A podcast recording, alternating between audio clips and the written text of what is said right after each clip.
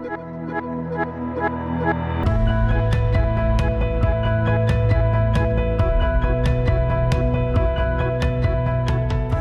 to the Grace Hill Podcast, a weekly podcast of our Sunday messages driven by our pastor. Grace Hill exists to bring God's biblical truth to your everyday life. As we begin this week's message, we invite you to open your Bibles and capture what God has in store for you today.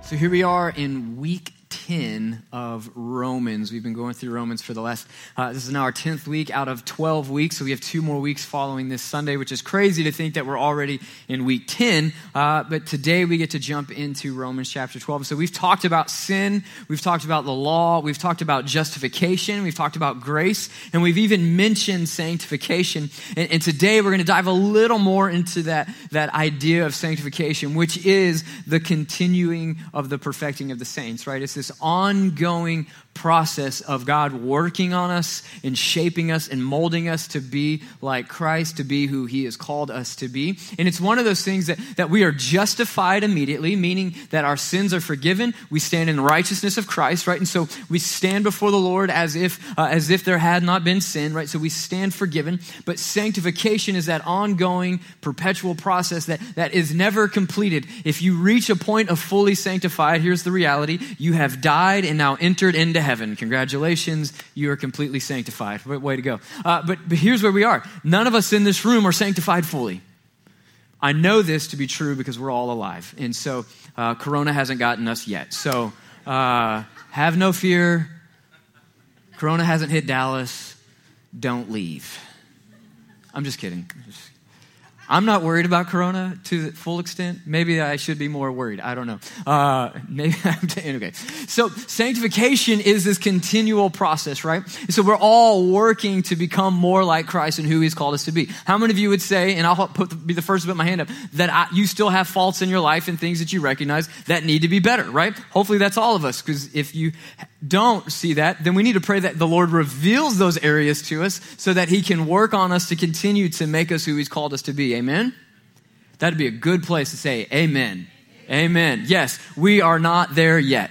And so Paul wants to talk about that as we get into Romans chapter 12 today. That listen, there are things that, that we need to deal with, there are things that we need to work on. And he says, and I believe it starts with the mind.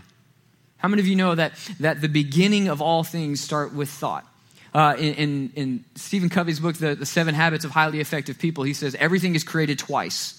It says first in thought, and then the second is the actual creation or, or, the, or the carrying out of whatever it was you thought. And so the mind is this place in which we have to be transformed and renewed so that we think like Christ and not like the world. And so we're going to talk through that today and walk through what Paul tells us in Romans chapter 12. So let's start with the very first two verses this morning. And Paul says this Therefore, I urge you, brothers and sisters, in view of God's mercy, to offer your bodies as a living sacrifice holy and pleasing to God. This is your true and proper worship. And then verse 2, he says, Do not conform to the pattern of this world, but be transformed by the renewing of your mind. Then you will be able to test and approve what God's will is, his good, pleasing, and perfect will.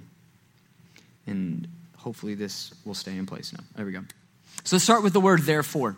So, therefore, in this moment, Paul is referring back to everything he has already written in this moment. He's saying, therefore, because you know you're a sinner, because you know you need the grace of Jesus to be justified, because you know you are now free from the law of sin and that you are free to now live in righteousness because you are being covered in grace, that you now don't have to be bound by sin anymore. Therefore, since you know that the law cannot save you, since doing good deeds does not make you righteous, he says, since all of this that I've talked about, everything that we have gone through, everything that we have gone, walked through and discussed, everything Paul has laid out says, therefore, because of everything that we've gone through, I urge you, in view of God's mercy, to offer your bodies as a living sacrifice, holy and pleasing. Why do we do this? Because of the mercy of God. How many of you are thankful for the mercy that has been given to you? Amen. How many of you are thankful that, that because we are, are not good people, right? Because of the sin in us, we did not receive what we deserve We did not receive in us the, the due penalty, right? We, we, we receive the grace of Jesus when we surrender to him. He said, so in view of God's mercy, because of the mercy that he has given you, he said, because of all of this goodness that God has blessed us with and the fact of, of not receiving this penalty of death that should be ours because of the sin in us, he says, in view of God's mercy, brothers and sisters, present yourself offer yourselves, give yourselves as a living sacrifice. So obviously, in this time period that Paul's writing to and the people that he's writing to, obviously they would be fully aware and, and, and, full of imagery and understanding of sacrificial offerings, right? Because it wasn't just the, the Israelites who were the ones offering sacrifices to their deities. It would have been so many religions that would be bringing the animals to the altar, killing them, sacrificing them, and laying them there before their deity, before their God, whatever it may be in that moment. So they're fully aware in this time period and understanding of sacrifice. It's something that, that we don't fully grasp or see or, or have real imagery. And I, have talked before, I went to uh, uh, Tanzania, Africa, and we did this awesome uh, hike and did all this crazy stuff. We went to this village where you couldn't even drive in. We had to hike over this mountain. It was a beating, and it was awesome. It was amazing. And then uh, was, I was thoroughly impressed by the eight year old kids that ran over the mountain that morning to meet us, and then they took off running and were waiting for us when they got back. And I'm like, You did this twice today. Congratulations. You are superhuman. I don't know what to tell you. That, I just couldn't imagine going back and forth in a day. And, and some of someone like, I'll carry that for you. And I'm like, and there goes my bag. I'll see it in five hours or however long it, you know, it takes me to get there. It took nine. So it was like, huh. And they're like, here's your stuff. And I'm like, great. Thanks for carrying it. You know, I don't know what to say. But when we get there, it was a, a big moment. It was awesome. They were like, you know, we have a special meal for you. And, and this is the closest I've ever been to seeing like a sacrifice of an animal. Because the animal was not laid on an altar before us, but they took this pig, this is right by Lake Malawi, and they take them and they walk over to right by the water. And, and one guy stands over it and holds it with a knife while these other little boys are standing around and watching. They're learning how to do this. And all of a sudden, you just hear this pig just like, you know, whatever, and they just and next thing I know, that thing is on a stick rotating over a fire. And I was like, we're eating fresh pork tonight, boys. Uh, this is as real as that's the closest I've seen to sacrifice, right? So I, I don't fully grasp and understand it, but the, the people Paul's writing to, they get it. They know what's being asked of them. And so Paul's saying, offer yourselves then as this sacrifice. So they understand the, the, the, pain and the agony that the animal goes through in the moment. They understand that, that there is bloodshed. They understand that there is, there is going to be fire involved in this. And, and in the mindset of thinking, I'm going to be a sacrifice, that doesn't sound pleasing or appealing. And then the irony of being a living sacrifice that comes alongside of it. Like, how do I lay down my life as a sacrifice and still live? So there's this competing imagery that, that Paul is using in these words because the thought of a sacrifice getting up and walking off of the altar means that something went wrong, that the sacrifice wasn't fully complete. And Paul's saying, no, no, give up all of who you are, give up yourself for the work of the Lord. He said, this is true and proper worship. Says, surrender your ideas or your thoughts of what you're going to accomplish and what you're going to do what your life is going to be and say, you know what, Lord, I surrender to you fully. I lay myself down as a sacrifice to do your will. And this is how I live out my worship unto you. He says, holy and pleasing. That word holy is a fun word. It means consecrated, set apart right? He's saying, live a life in, of sacrifice that says, you know what? I'm going to live in such a way that is holy and set apart. I'm going to do what I can to please the Lord, right? I'm going to do all that I can to bring joy to the Father. I'm going to do all that I can to put a smile on the Lord's face because I want my life to be holy and pleasing to the Lord. I'm going to do all that I can. So, so that means I'm not going to try to do things that please me. So it's not about pleasing self. And now, how many of you know that in our world that, that selfishness runs rampant, right? It is a, epidemic in our world. It is a real problem. We are born with this innate desire to, to please self. This innate desire to do what we want. That is why children learn how to say no quickly. Right? It's that process of going like, don't do that. Oh, yeah, you don't think I am going to do that. Thank you very much. Because I'm two and I know better. And you're like, okay, great, right. It's right. It's just the struggle because you're born with that desire. And so we see that. And so Paul is saying it's not about pleasing self anymore. Now we've, in view of God's mercy, right? Because of all that we've discussed and all of this, this incredible doctrine and theology of what God has done for us through his son Jesus and the life that Jesus, you know, said, in all of this, he said, because of this, now offer yourselves back to the Lord. Say, God, I lay down my life for you. No longer willing to try to please me, but doing all that I can to please the Lord. And then he says, Do not conform to the pattern of this world, but be transformed by the renewing of your mind.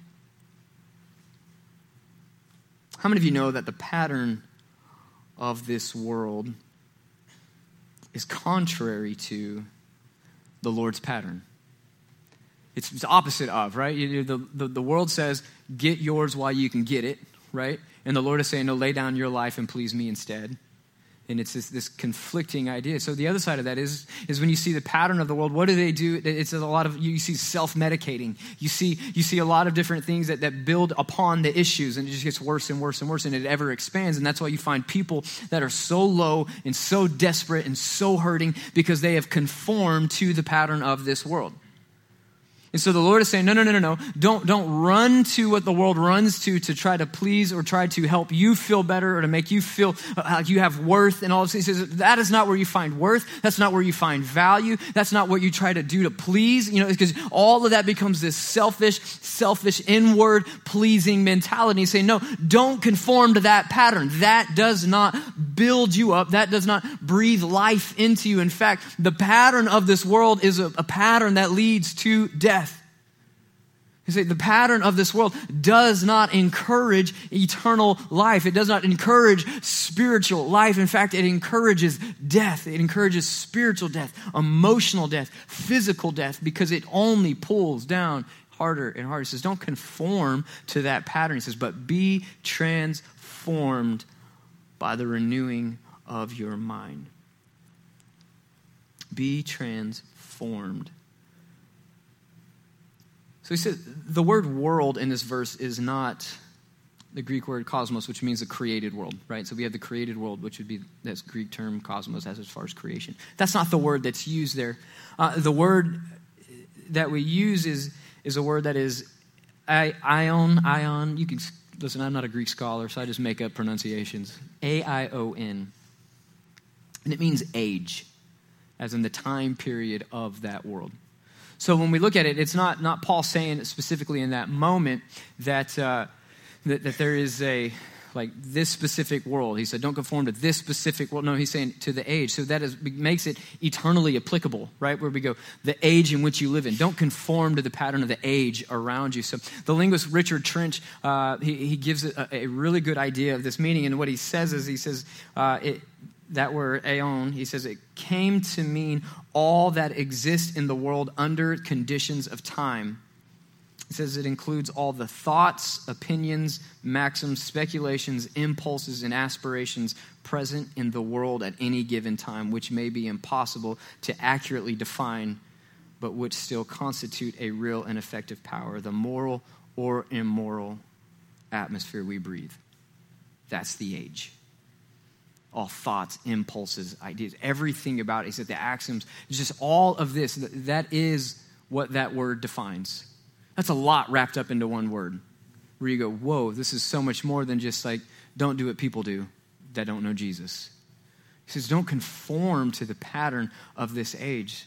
So thought process has to change. The way you think has to change. And so then we see that, that Paul says, so be transformed then by the renewing of your mind. Be transformed by the renewing of your mind. That word transformed is also used to mean transfigure in Matthew 17, 2. It means something like a metamorphosis. And it describes change from within describes change from within. So it's not this, this change that happens by, by an outward influence. See, that's what conforming is, right? It is an outward influence causing us to then create and change behavior to manip- be manipulated to look like the outward influence. But transformation, this transfiguring, this metamorphosis, is an inward change that only comes by the work of the Spirit. It only happens by the work of the Spirit. So if your mind is going to be transformed, if you're going to be transformed by the renewing of your mind, that is the work of the Spirit saying, I am going to now rearrange the way you think. I'm going to transform and manipulate. There's going to be a metamorphosis of your mind, of your thought process, which then translates into the way you live, the way you work, the way you act, the way you love, the way you serve. All of this then pours out and stems from the transforming of your mind and the being transformed by the renewing of your mind. So it's this overflow and this outpouring that then feeds into every aspect of who you are because you've now stepped into complete surrender to the Spirit to allow Him to work and renew your mind. How many of you know that, that having a renewed mind is, is one of the greatest things in the world. Have you, have you ever just, you've been working so long, you're working really hard, and you just, you become physically tired, and you go, you know what, I'm so, my mind is tired. My, I'm just mentally exhausted. I've been there. And you know, and you go and you're like, you know what, I need to get away for a while, and you step aside and you go to whatever place you like to go to just completely refresh and rejuvenate, and all of a sudden it's like, and you step away, and it's like all of a sudden you can think clearly again things aren't jumbled and muddled. So the Lord is saying, listen, I want you to be renewed by a transformation in your mind. I want you to find that, that, that new freedom to think and operate and act the way I want you to, to have freedom of thought the way I want you to, and the way you need to be led, so that you can think and act clearly, so that you can be effective for my kingdom. Because he says, says, why is this? Why do we need all of this? So that we will be able to test and approve what God's will is, his good, pleasing, and perfect will. See, when our minds are conformed to the pattern of the world, we cannot see clearly then the will of God.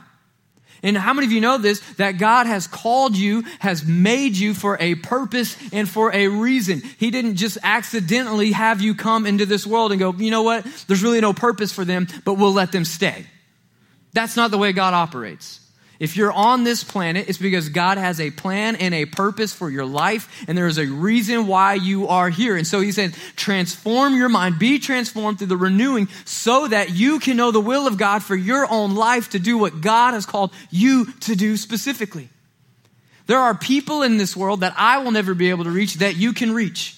There are people in this world that I'll never be able to be a part of discipling that you will have influence in their lives. And until we are completely transformed and renewed through our minds, we will not be able to be fully used of God. Because we won't be able to test and approve the will of God for our life, His good, pleasing, and perfect will. Because God has a plan for you. And you have to recognize that and understand that before you can move forward. So, you know what? God does want to use me. He wants to use me. Here's the great thing about the gospel is that God doesn't look for perfect people to save. So you may go, How can God ever use me? You don't know this and that. You know what? That's, that's fantastic. That's great. We've all done wrong things, we've all done bad things. But by the grace of Jesus, we are made righteous and available for use in his kingdom. So, with that, Paul jumps into now the next section, the second thing this morning. So, the first thing was, um, I forgot my point. Our transformation. The second thing is this our service. So, verse 3, he says, For by the grace given me, I say to every one of you, do not think of yourself more highly than you ought. Amen, amen, amen.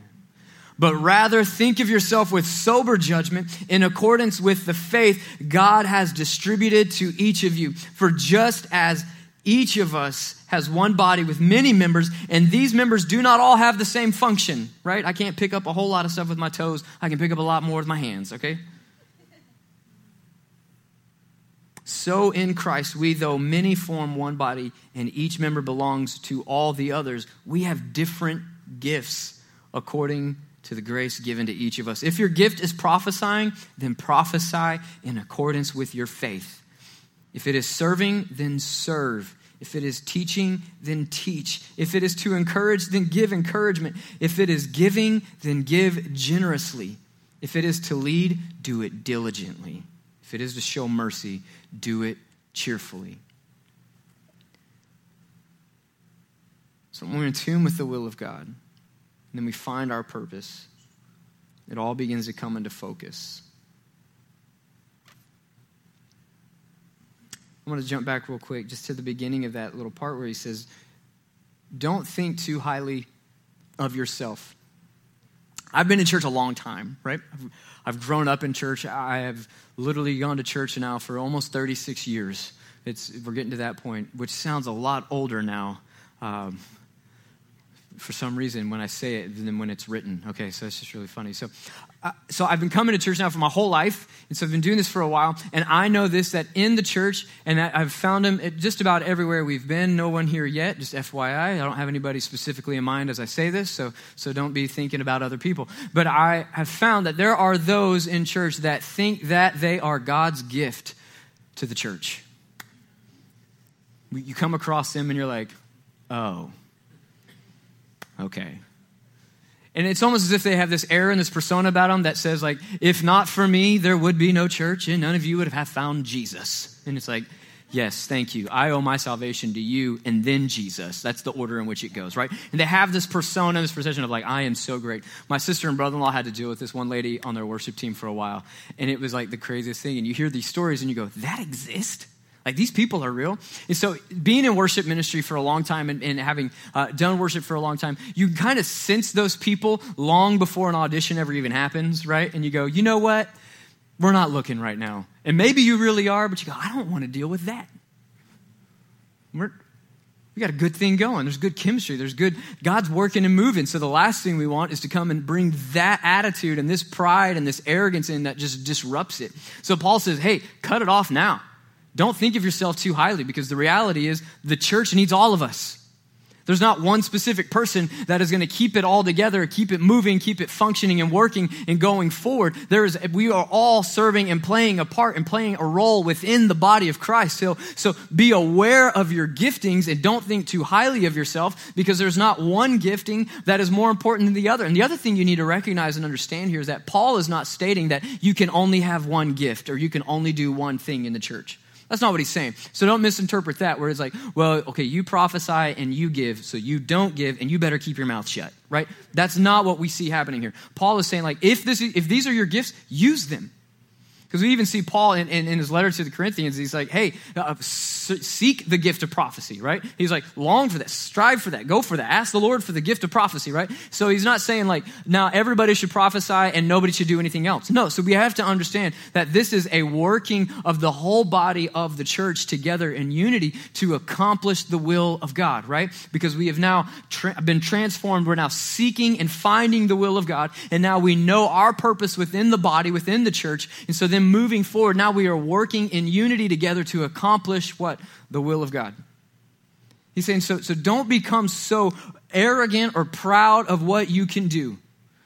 Listen, I've got a friend of mine who can literally do everything. He is one of the best preachers I've ever heard. Not, not making this up, one of the best singers I've ever heard. He's phenomenal. He can dance like crazy, which is something I just cannot do. I have tried and tried many times in front of the mirror looking like a complete fool and just walking away disappointed and discouraged. Can't do it. He's an incredible basketball player. The dude is shredded. He's just ripped. And I'm like, keep your shirt on. I don't care if you've got 5% body fat. I do, but I don't want to see it. And you go, man, he would have every right to be like, well, I am the Lord's gift to the church because he kind of is. But he doesn't walk with that attitude. He doesn't walk with an arrogance about him that says, Man, I am just better than all people. Thank you, Lord, for blessing me with. I'm about to go to MC Hammer. We're not going to do that. He's like, Thank you. you know, he doesn't walk with that mindset. He walks as to say, I want to do the will of God. I want to do the will of God. And whatever that is, I want to be used. And because of that, God uses him. Here's what I've seen. There are people that may walk with this higher, uh, you know, perception of themselves than they ought to, right? And they're thinking more highly than they should. And here's what happens. There's one of two things. One, they're not very good. Or if they are good, God will limit and restrict their ability in the kingdom because he will not bless pride and arrogance. And that's the reality. You want to see somebody get shot down quickly, let them walk in pride. Because pride goes before destruction. And God carries out his word. So that's what you see. So he's saying, don't, don't walk with this mindset, but find your place in the church and then serve. Do. So we're stepping into a new season uh, in our church where we're finding that, that as, we, as we begin to try to continue to grow and, and push and move forward, that now there's more serving opportunities. And here's what we find in the scripture here is that saved people serve people. Saved people serve people. Saved people serve the church. And it's a part of it. It's a part of, of being a part of the body. We are called to give to the church with our time and with our abilities and with our talents. And then we're called to give in other ways. But, but in this, he's saying, listen, bring all of your giftings to the house and use them for the kingdom of the Lord. And you may think, man, you found a great way to kind of twist and manipulate and use it. No, this is the Word of God. This is what the Bible tells us and calls us to do. In the body, there are many members and they serve different functions, but they all belong together, being used together for the kingdom of the Lord.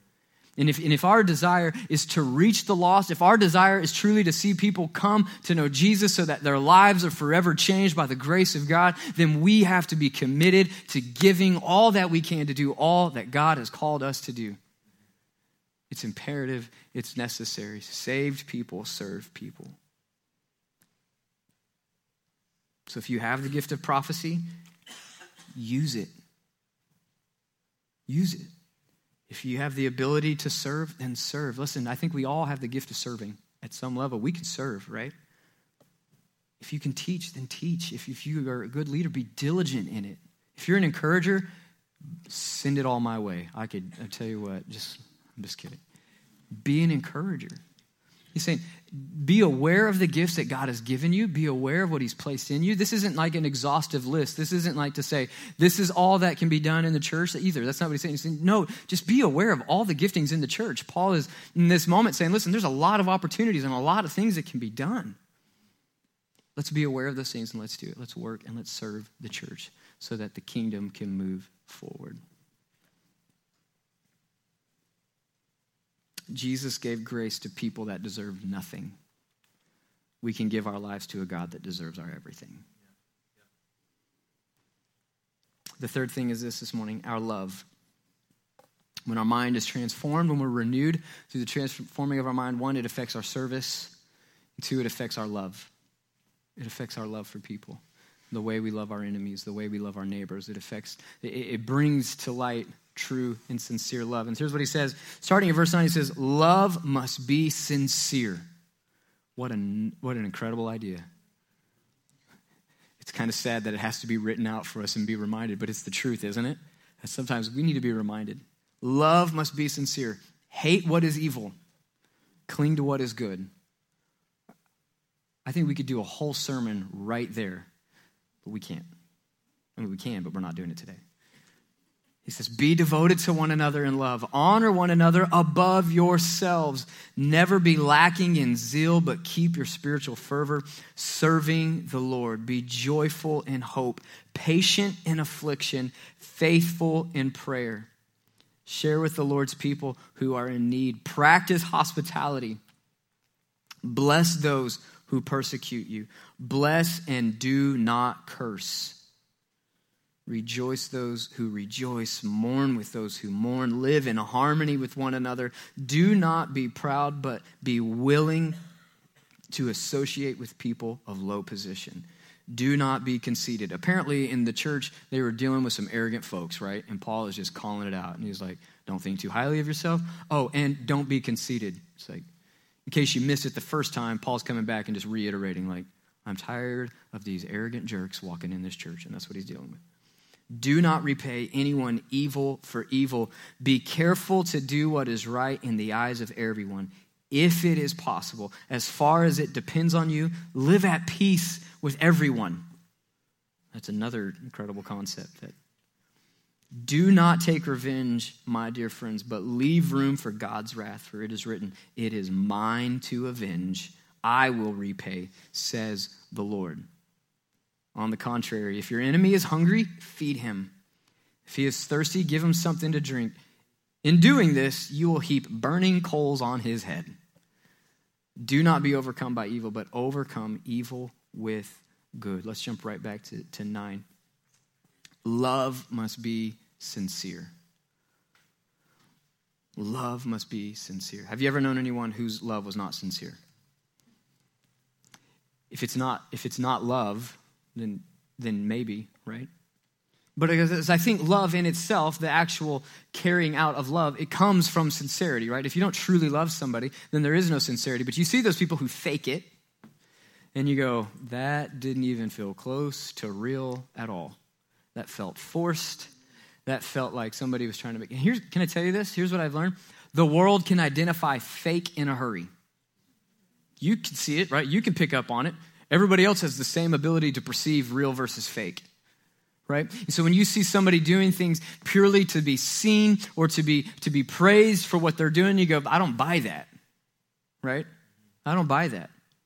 You look at it and you go i don't think that was true i don't think that was authentic i don't think that was real so you go is that really love or is that just in a, a publicity stunt of some sort is that just look at me for what i'm doing look at me for how great i am in this moment but it, I, I almost find that it's like in those moments where it's like you know i'm just going to do it so that it helps so that we can help you know Fake can be seen. And it happens in the church too. Guess what? I'm going to tell you this loving people can get messy. Loving with sincerity can get messy. It can be difficult. It can be hard. Here's what I'm proud to say about our church is our church has truly shown that they love people truly and generously and with sincerity. We've had a family in our church that have they've gone through a difficult time in their home and a difficult time in their family. And we had people not just rally and bring meals, things like that. We had people come and give generously to them. And I was able to take a gift to them. And it was an incredible moment to be able to say, hey, this is from people in our church, and to bless them with, with just an added gift. And all of a sudden, they're just weeping. And I'm like, this is real love right this is what the love of the body of christ looks like as it as it goes forward and as it gives to those that are hurting and those that are in need and in fact paul even talks he says give to those who are in need this is sincere love. So it, it, it, makes me proud as a pastor to say, you know what? Our church is carrying out Romans 12. We are loving with sincerity. He says, Be devoted to one another, put others above yourselves, and share with those in need. And I think as, as a church at Grace Hill, we're doing that in a lot of ways. Can we always be better? Oh, goodness. If we ever think we've arrived, then I give the Lord permission to just slap us across the face and say, get it together. Because we we will never be perfect. We'll never get it right. And there'll be things that we get wrong along the way. But if we can be constantly working and striving to be transformed by the renewing of our minds so that the love of God is true and sincere and authentic as it pours out from Grace Hill, we'll be moving in the right direction. We'll be moving in the right direction. So if I was to tell Lauren all the time, just only always just say, hey, I love you, I love you, I love you, I love you, I love you, but there was no action that ever followed that, do you think she would begin to question the level of my love or the sincerity of my love? Absolutely. What if, what if our relationship was simply uh, like I lay in bed and make her bring me everything and then I tell I love you? She'd be like, sure you do. You love what I do for you. You love what I bring. You love that I bring you breakfast in bed every day, which I may need to try to figure out how to make that. I'm just kidding. No, but how do I how do I show this how do I show that love, right? What does sincere love look like? Well, it's it's it's when I choose to to like, you know what, I'm gonna help make lunches this morning. It's when I get up and I make breakfast for the boys. We have our old routine in the mornings. I make breakfast every morning, she makes lunch. But sometimes, how many of you know this? That she probably takes longer to get ready than I do. Uh, guy girl thing, right? So she just does. She takes long. So I'll go, you know what? I've got some time. I'll make lunches. Right? Those kind of things. She comes home and the kitchen's clean. What's up? That's what I'm talking about, right? She's like, oh, You do love me. And I'm like, Oh. I'm just kidding. That's not how it goes. But, but showing the love, right? Doing those things, being, being sincere in your love requires action. Sincerity requires action. Because it can't just be heartfelt speech and, and, heartfelt words. Yes, those do have their place and they do need to be said, right? But showing the love adds weight to the words. And as a church, I think we've done that, and we've done some incredible things. Uh, last weekend, we got to go to help our calling, and a lot of you got there. And you know what we did? We just cleaned. We cleaned for like three hours this entire place that, that goes, and they just love and they serve the homeless people within our city. It was an incredible moment where we got to put action to our words. And were we there to make a big publicity stunt? No. Did we, did we, we didn't plaster it all over everything, like, look at us serve, look at us. No, we did it purely out of sincerity and to give and to be a part of, of loving our neighbors and loving the people in our community. Love, loving sincerely requires action.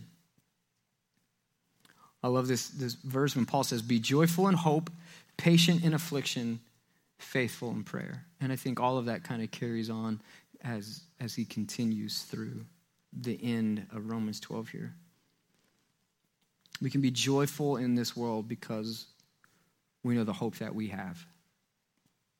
And we've talked about hope in the way Paul uses it. He doesn't use it in a sense of saying, uh, you know, well, maybe it's going to happen, but it's a sense of like, uh, there's, there's assurance in that hope, saying, you know what, uh, my hope is in the Lord, and, I, and I'm, I'm steadfast in that, and I know that, that my salvation is complete in the Lord, and that, that I can stand assured in the grace of Jesus. My hope is in Jesus, so I can be joyful in that no matter what the world brings, no matter what I face, no matter what I'm up against, whatever difficulty I walk in, my hope is in the Lord. Therefore, I can have joy in any moment, in any circumstance. David writes, he said, Restore to me the joy of your salvation. And we got it, we can't miss the, the emphasis on the your because it's, it's, it's the Lord who gives the salvation, right? And this is following the moment when, when David had, had fallen and it had his, his, his mess up with Bathsheba and, and all this. And in that moment, he's saying, let me, let me find the joy of your salvation again. And we can walk in that joy that is in the hope of the Lord. He said, be joyful in hope knowing that our salvation is in the Lord. You can have joy in your persecution. As he says, be patient in affliction. In our sincere love, we can show kindness to those who persecute us. Isn't, isn't the Bible great in that it always and constantly is pushing us to do opposite of our natural tendencies and what we want to do, right? so, listen, I, I never feel more afflicted than when I drive through Dallas.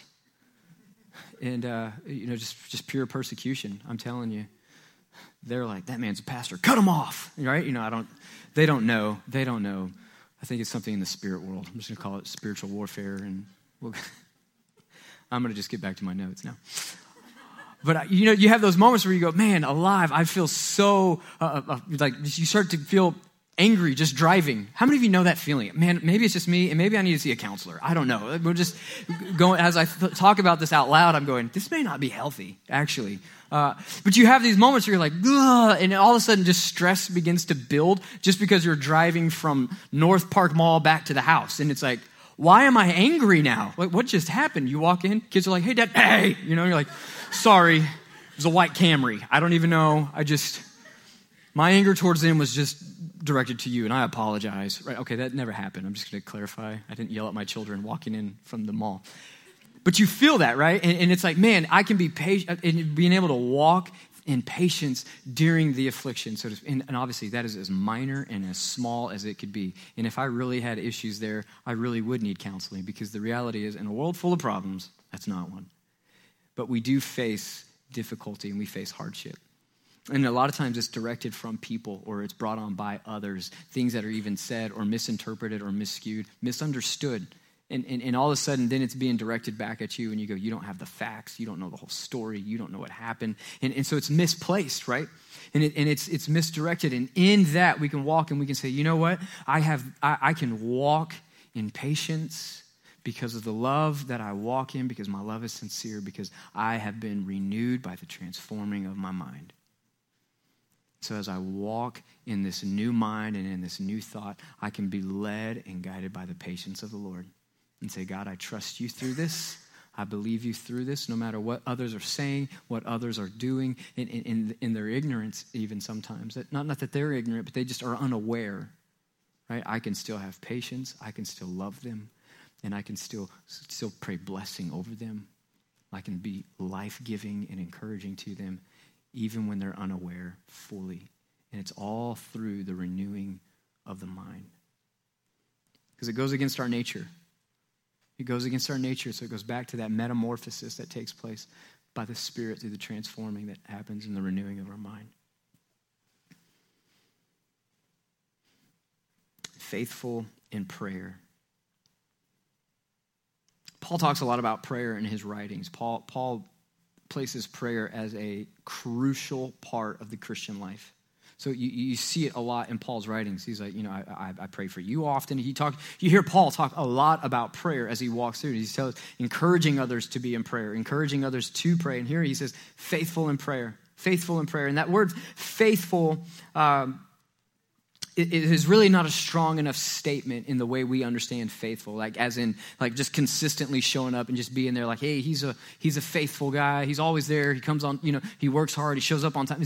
So more than that so paul is is expressing a stronger term of saying more than just faithful in prayer he's like be constant in, in desperate deep prayer is really what paul's saying He's like, spend time with the Lord and not just quietly sitting and waiting to hear, but he said, go after God in prayer. That's what Paul is, is trying to express in, in the Greek word that we don't really have a good translation for, other than like, you know, constant or, or continual or, or, or, faithfully or you know, those kind of things. And he's like, no, but it's so much just a fervent, strong prayer and, and, and consistently in prayer. He said, be faithful in prayer. So, so to neglect prayer is like saying, thanks, God, but I got this one. Neglecting prayer is like saying, you know what? I can handle it. I can make it through. I can do this. I'm a pretty tough individual, pretty thick skinned. I'm going to carry on. I'm going to walk forward as if nothing ever happened. And on the inside, there's turmoil and there's desperation. And there just becomes uh, these things begin to happen. The Lord's like, Would you just stop and just ask me to help you? Are you so proud? And it's that thought of, remember, I'm the one who has given you grace. Remember, I'm the one who is saving your soul. Just stop for a moment and pray. Be faithful in prayer. Devote time to your day. And here's one of the hardest things in the world. I, listen, I will agree with you, and I will, I will admit to saying that I am not perfect in prayer. Is that fine if I tell you that, that yes, I'm a pastor and I miss days in prayer? Is that fair? Y'all don't judge me, like you don't think less of me now in this moment. You realize I am a human, and that this, you know, so this, this understanding that, man, it is difficult sometimes to be continual and faithful in prayer day in and day out, right? But, but there is this desire and this drawing from the Lord that we need to have that says, you know what, God, I need time with you today. I need time with you today. And I have found in my own life that when I am continually submitting to the Lord and saying, you know what, God, I'm going to spend time in prayer today, I'm going to spend time with you, all of a sudden the things and the problems and the difficulties that I'm walking through begin to work themselves out. And sometimes it requires work on my part right? Let's, let's, call it what it is. There are times when God's saying, okay, yes, I've given you the ability to do this. Now let me give you the boldness and, and, the energy to make it happen. Now go make it happen. But there's a lot of times when I begin to pray, and when I was coming here and I was like, God, there are so many things that I don't know. There's so many things I don't understand. There's so many things that, that I think need to happen and need, and the Lord began to just do things. And all of a sudden, I get a phone call from a guy and I was going, man, I really need this to, to change. I wish we had something different with this setup. And this guy calls me and he's like, hey, um, I've been thinking, and uh, we probably need to to kind of transition and, and do something different. And I go, the Lord, you just took care of that one. And he's like, Yes, I did. And I'm like, Why was I stressing? He said, Well, you weren't praying enough. I don't know. I was like, Oh, okay. So faithful in prayer, faithful in prayer. And when we pray, God works. And that's just plain and simple. Martin, Martin Luther says, you know, when, when man works, man works, but when man prays, God works. We need to be people of prayer. We need to be people of action, but we need to be people of prayer. And then he brings it down to the end and he says, you know, talking about the enemies, he says, if they're hungry, feed them. If they're thirsty, give them something to drink. And in doing so, you will heap burning coals on their head. And I'm like, well, that just took a crazy turn. I didn't see that coming. He's like, love your enemies, love your enemies. But if you do it right, they're going to be dying. And you're like, oh, good. what just happened? Have you ever heard the expression, kill them with kindness? Yeah. Lauren is, is, is like the queen of using that expression and like saying that. She tell our boys all the time, you know, like, mommy, this kid's messing with me at school. And she's like, just kill them with kindness. Kill them with kindness. And then she, and then daddy comes along and is like, but if they hit you, you hit them back. And then ask if they're okay. I'm just kidding. I didn't tell them to ask if they were okay. So, uh, we may disagree in parenting, and that's fine. Uh, I'm to point them to Jesus. And, uh, but that phrase, kill them with kindness, kill them with kindness, right? It's this idea of saying, you know what, because of the love that we've been given, we can look beyond their faults. We can look beyond the, the affliction that they're throwing away, the persecution, the judgment, the torment, and whatever is coming from these people. And we say, you know what? Because of the love of Jesus in me, I can feed you if you're hungry. I can give you something to drink if you're thirsty. And if in the end it drives you crazy because of how kind I'm being to you, that may only lead to reconciliation. And there is nothing wrong with that. Nothing wrong with that. And the other thing we have to remember is that, that the word here says that vengeance is mine, says the Lord. A lot of people take that verse and they go, Well, vengeance is mine. I'm like, You're not God. You're missing a crucial part to that verse. You're missing a crucial statement that you need to understand. Like, well, the Bible says it is mine to avenge. No, it is not yours because you're not the Lord. And that's hard to let go of sometimes when we're driven by vengeance or revenge and we want to push, like, no, they did me wrong, therefore I must do wrong back to them, right? I mean, you just heard how I expressed to my children, right? Like, well, if they hit you, you can end it. That's what I always tell them. You can't start a fight, but you can end one. anyway things that I learned from my father, who learned from his father, who learned from his father. So this is generational. So it's it's set in deep in me right now that we're working through it. Right? And so there's this this this draw that says, you know what? though, because of the love of the Father in me, I can love in, turn, in, in return. And that's difficult. And that is contrary to our natural desires. And that's what the Word of God does to us, where it pushes against our innate and natural desires and says, No, this is, this is, I understand why you think this way because you're human, but the Lord says to not do that, but to think in these terms instead. And that only happens when we are renewed by the transforming of our minds. And that's where it all begins. That is the, the outpouring of sanctification is happening in the mind where we are transformed and changed so that we can be who God is calling us to be, to act the way God has called us to act, to do what God has called us to do. I'll invite the worship team to join me. If there's anything that I could wrap this up with as it pertains to Romans 12, is just what we've been saying this whole time. It's transformation by the renewing of the mind. Transformation by the renewing of the mind. If there is a difficulty in your life, if there is a struggle that you have, if there is that, that one sin that you go, you know, I just cannot break this. I can't shake it. I can't move beyond this. I can't, I can't get past this. I can't let this go. And you go, what do I have to do to be rid of this? And it starts with the transforming of your mind the transforming of your mind, where you say, I am no longer bound by the sin that so, so easily entangles. I'm no longer bound by the chains that had me uh, pulled down or weighted down, but now through the freedom of grace, I can be transformed by the renewing of my mind. The transforming of the renewing of my mind. This morning, with, with every head bowed and every eye closed, as we come to an end this morning and as we as we wrap this up, I just I know this morning that there are those here that you say, you know what, Pastor Ryan, there are things in my life that I am struggling to be free of. There are things in my life that I'm struggling to be rid of. There are things in my life that I am struggling to be done with. There are things that I, I continually fight and I continually battle and I hide it and I'm ashamed of it. And that could be a world of things. That can be a world of things. That can be everything from, from hidden sexual sin to things that are that are more more obvious and maybe easy to hide, but but but you try to conceal. It could be pride. It could be pride. It could be it could be anger. It could be uh, it could be you know, just harsh words. It could be gossip. It could be slander. There's so many things that you go, you know what? These are things that I deal with, that I carry, that I walk with, that I go, I don't want that anymore. I'm ashamed of it. I, I feel disgusted by it. I'm aware of it. and I want freedom from it. Let me tell you, it starts with being transformed by the renewing of your mind. We repent.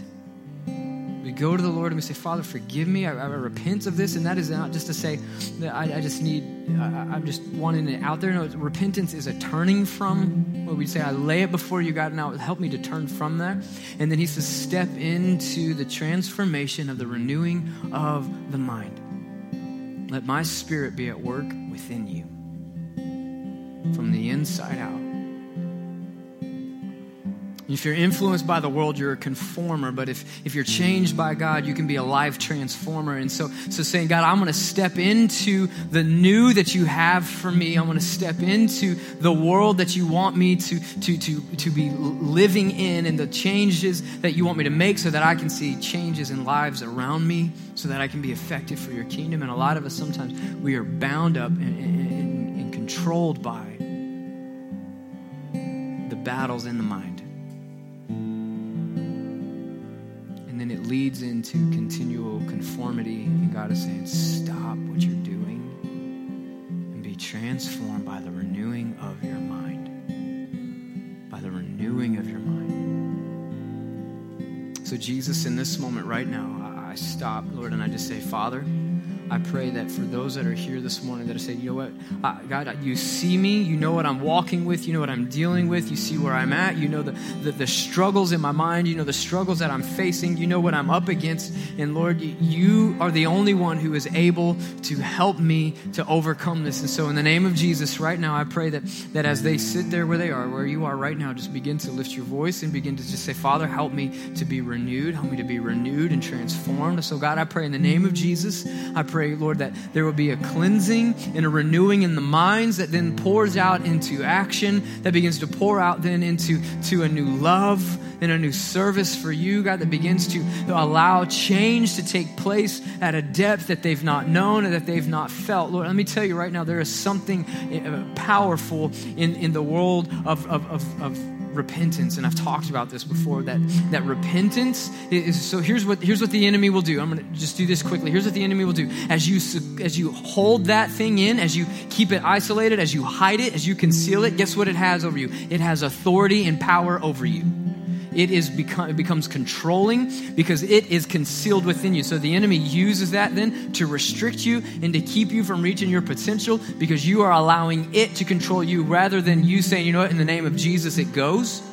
So there's the powerful side of repentance where you say, you know what? This is no longer concealed in me. I'm now letting this go and setting it out. And so now there is new light shined on that thing that has been hidden within you that you go, I just can't beat it. I can't beat it. I can't get over it. I can't get over it. And so when you say, you know what? I repent of it, guess what? Now you have brought it to light. So, what was once in darkness and controlling is now brought to light and cannot have victory over you because now it is brought before others. Before, and, and all of a sudden, you go, I want to walk in freedom. I want to walk in victory. I don't want to walk bound by this anymore. So, there's freedom in repentance. And then, when as you lay that before the Lord, and He says, Now we have freedom to work and to move, and there's an openness and a willingness to receive and to hear from the Spirit to come and to work through renewal and the transforming of your mind it becomes a new creation, a new thought. Listen, I've walked through that.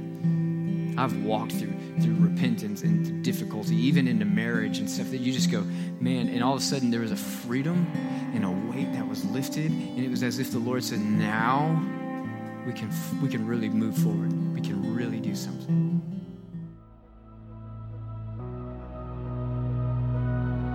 Thank you for listening to this week's podcast. Grace Hill is always about knowing God and growing in God, and we want to hear from you. If you have a prayer request or a question, you can email us at info at gracehill.cc.